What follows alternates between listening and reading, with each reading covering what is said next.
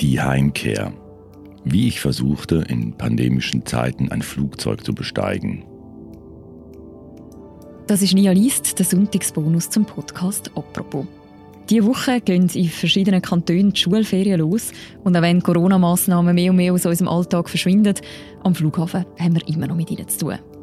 Der Schriftsteller Christoph Hödker hat für das Magazin ein Essay darüber geschrieben, wie er auf eine kleine Reise aufgebrochen ist von Bielefeld nach Genf, wo er wohnt. Und in Zeiten von Corona ist daraus ein grosses Abenteuer geworden. Das ist die Heimkehr von Christoph Hödker, vorgelesen vom Tageredakteur Jean-Marc Nia. Viel Spaß beim Zuhören. Wir saßen in diesem Flughafenketten-Hotelrestaurant in Hannover-Langenhagen. Kaum andere Gäste, draußen wehte ein warmer Januarwind, Parkhauslichter zitterten, Fahnen rissen an Stangen, die Bedienung war freundlich, es schmeckte sogar. Das wäre gar nicht nötig gewesen. Das nahmen wir als Zugabe. Wir freuten uns auf unser Zimmer, wir waren gut angekommen, geborgen in systemischer Hotellerie und Gastronomie. Tage vorher quälte mich ein hundert Kilometer langes Problem wie am ersten Montag des Jahres die Distanz von Bielefeld zum Flughafen Hannover-Langenhagen überwinden, um dort schon um 10.30 Uhr eine Maschine nach Frankfurt und dann weiter in Richtung meiner Wahlheimat Genf zu besteigen. Wann aufstehen, um den todsicheren Stau auf der A2 zu vermeiden, um die artgerechten Verspätungen, Zugausfälle, Bahnhofseinstürze der Deutschen Bahn zu kompensieren? Antwort: Egal. Diese Uhrzeit gab es nicht. Nichts und niemand konnte mir eine rechtzeitige Ankunft garantieren. Alles war vage. Alles war Karma. Schatz, sagte ich, bring mich nach Hannover, einen Tag vorher. Warum, Spatz? Alles andere ist zu unsicher. Heutzutage kann man sich auf nichts mehr verlassen, erst recht nicht auf die kritische Infrastruktur. Lass uns versuchen, trotzdem zufrieden zu sein. Du schenktest mir einen amüsierten, aber auch traurigen, aber auch ironischen Blick. Du bedachtest mich mit einer komplizierten Variante aus deinem Blickarchiv. Und dann sagtest du, na klar, Babe. Ich machte mich ans Werk. Ich stellte mich der Herausforderung. Reisen heutzutage, zumal grenzüberwindendes Reisen, transzendiert den Faktor Planung. Es ist die perfekte Kombination aus Prävention und Glücksspiel, aus Vorausschau und Gottesurteil. Ich benötigte ein Hotel am Airport, das war unstreitig, und einen Antigentesttermin.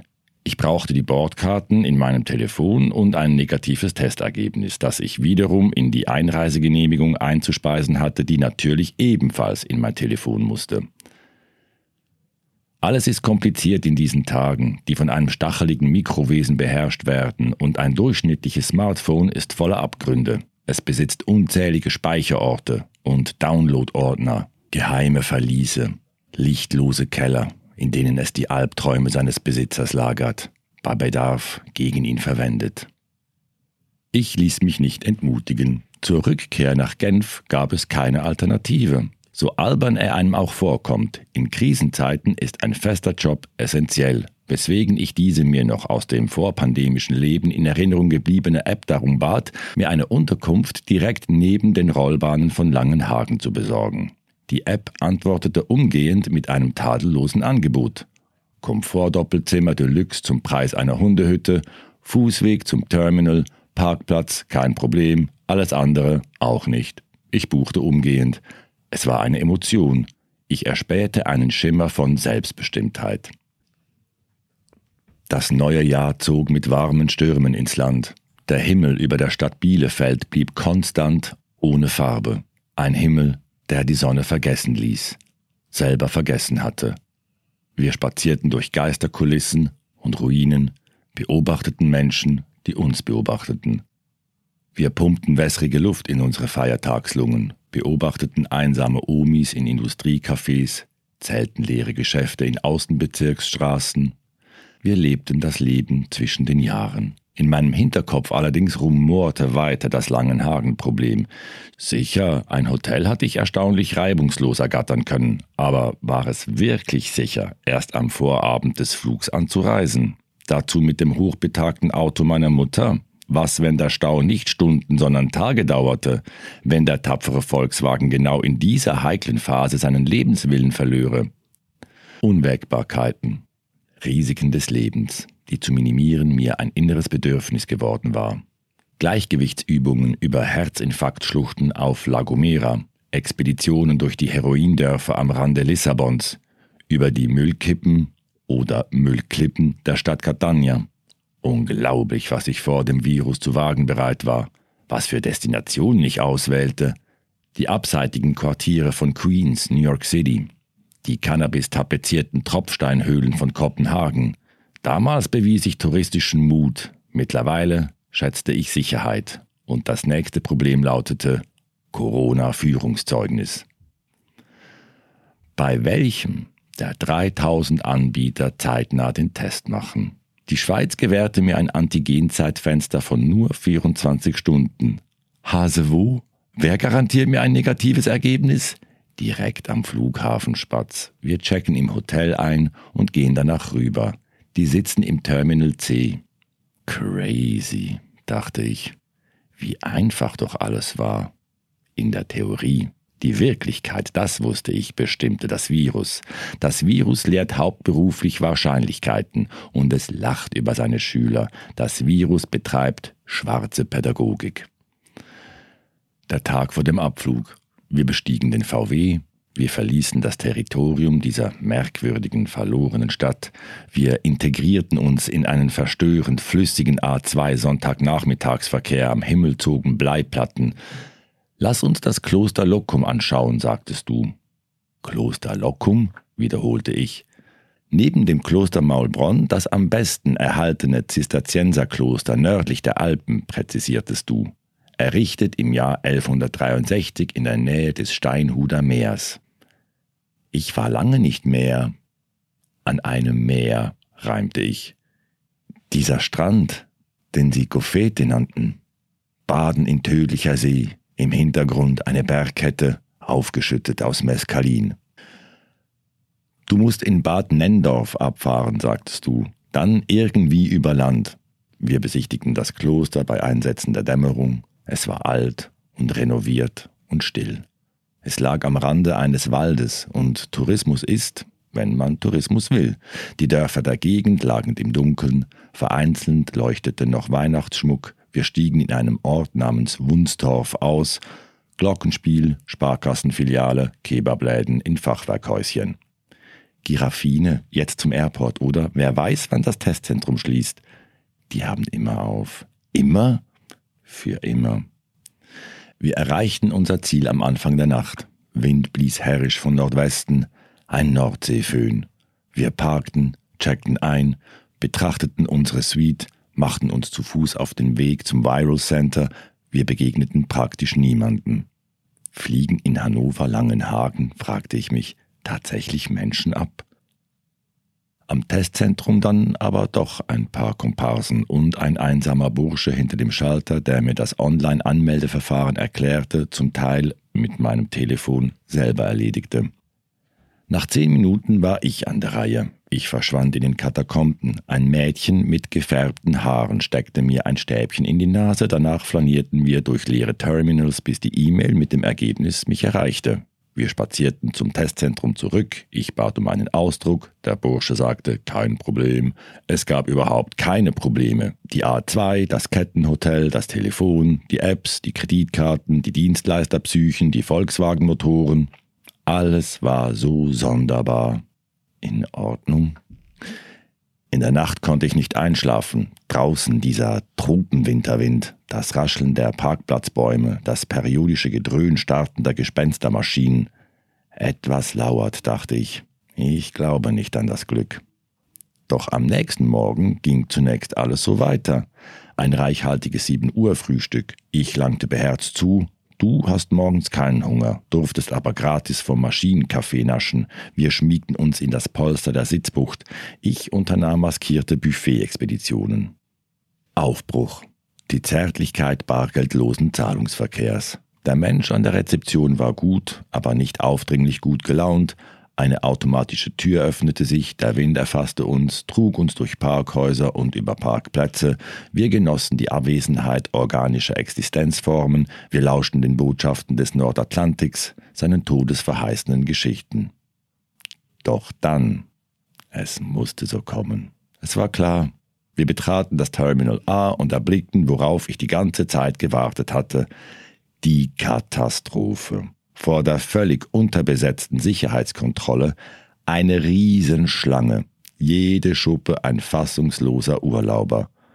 Wo kamen diese Personen auf einmal her?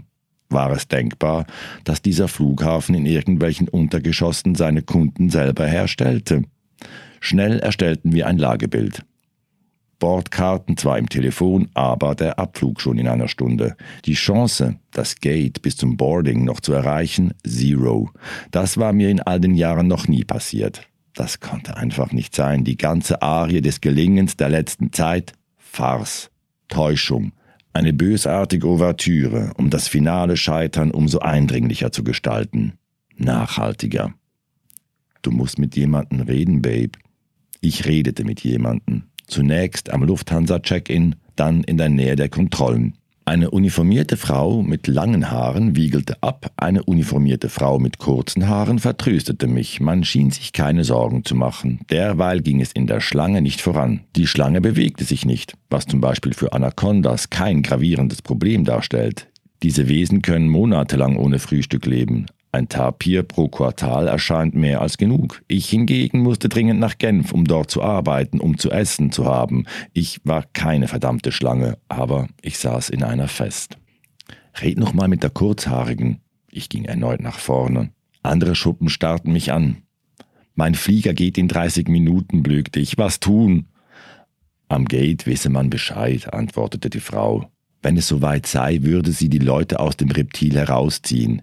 Ich sagte, okay, ich log. Okay, ich brauchte Ideen. Den Wagen meiner Mutter stehlen und ab Würzburg schieben? Den Zug nehmen und aus Versehen in der Normandie landen? Es gab Optionen und es gab sie nicht. Apokalypse Langenhagen, Offizieller Abflug in 15 Minuten. Entfernung zu den Kontrollen 15 Lichtsekunden. Lasst alle Hoffnungen fahren, säuselte es in mir. Auf dem Rückweg würde ich mich im Kloster Locum beschweren. Ich würde mich in Bielefeld eingraben und Tapire jagen. Zehn Minuten bis Abflug auf der Anzeigetafel der Befehl einsteigen. Diese Schweine stiegen ein und zwar ohne mich. Ich hätte es wissen müssen. 2022, Jahr des Unglücks. Jahr der Dummheit. Plötzlich Passengers to Frankfurt, Passagiere nach Frankfurt, die Kurzhaarige. Ihr schwur, sie hatte ihn nicht vergessen und fischte die Frankfurter aus der Schlange, formte aus ihnen eine neue, aber sehr viel kleinere, eine Blindschleiche sogar mit eigener Sicherheitskontrollstraße. Auf einmal ging es voran. Eine Geisterhand schob mich nach vorne, legte meine Sachen in die Plastikwannen, Security-Strahlen durchleuchteten mich, doch dann Oh nein, Probleme mit meinem Handgepäck? Flüssigkeiten? Ein Mann stand hinter dem Schalter und leitete die anderen Passagiere in Richtung wartendem Frankfurt-Flieger. Wahrscheinlich liefen die Triebwerke schon. In schlichten Marineblau gekleidete Frauen erklärten, was man tun sollte, wenn, egal was man tat, nichts mehr half, nur ich hing fest. Das ist Rossmann-Parfüm, brüllte ich, noch verpackt, seit wann muss man das in die Wanne legen? Seit dem Anbeginn aller Tage, antwortete eine Beamtin mit mittellangen Haaren. Kurze, mittellange, lange Haare, Variants of Langenhagen. Es dauerte und dauerte. Der Lufthansa-Flugplan für Mitteleuropa erledigt. Ein Weltkonzern zerstäubt im Discounterduft. Doch dann war ich durch. Ich raste zum Gate, ich sprudelte durch den Passagiereinfüllstutzen, kein Platz mehr in den Gepäckfächern. 14F, Fensterplatz, aufstehen, ihr Idioten. Ich zwängte mich vorbei, knallte den Rollkoffer unter den Vordersitz, ließ mich fallen. Geschafft. Die Maschine dockte augenblicklich vom Gate ab. Magie exakt getimter Ablaufschemen. Zauber gelungener Planung. Wir rollten Richtung Startbahn, beschleunigten, es drückte mich in die Polster, es trug mich durch die Wolken. Die Sonne. Sie war keine Lüge. Ich schloss die Augen. Das Karussell beruhigte sich allmählich und kam zum Stillstand. Und dann sah ich dich. Dein Lächeln, das langsam schwächer wurde, schließlich verschwand. Ich sah, wie du zu den Parkhäusern gingst, den Blick nach oben gerichtet, zu mir. Doch du sahst nur ein dunkles, undurchdringliches, wortloses Grau.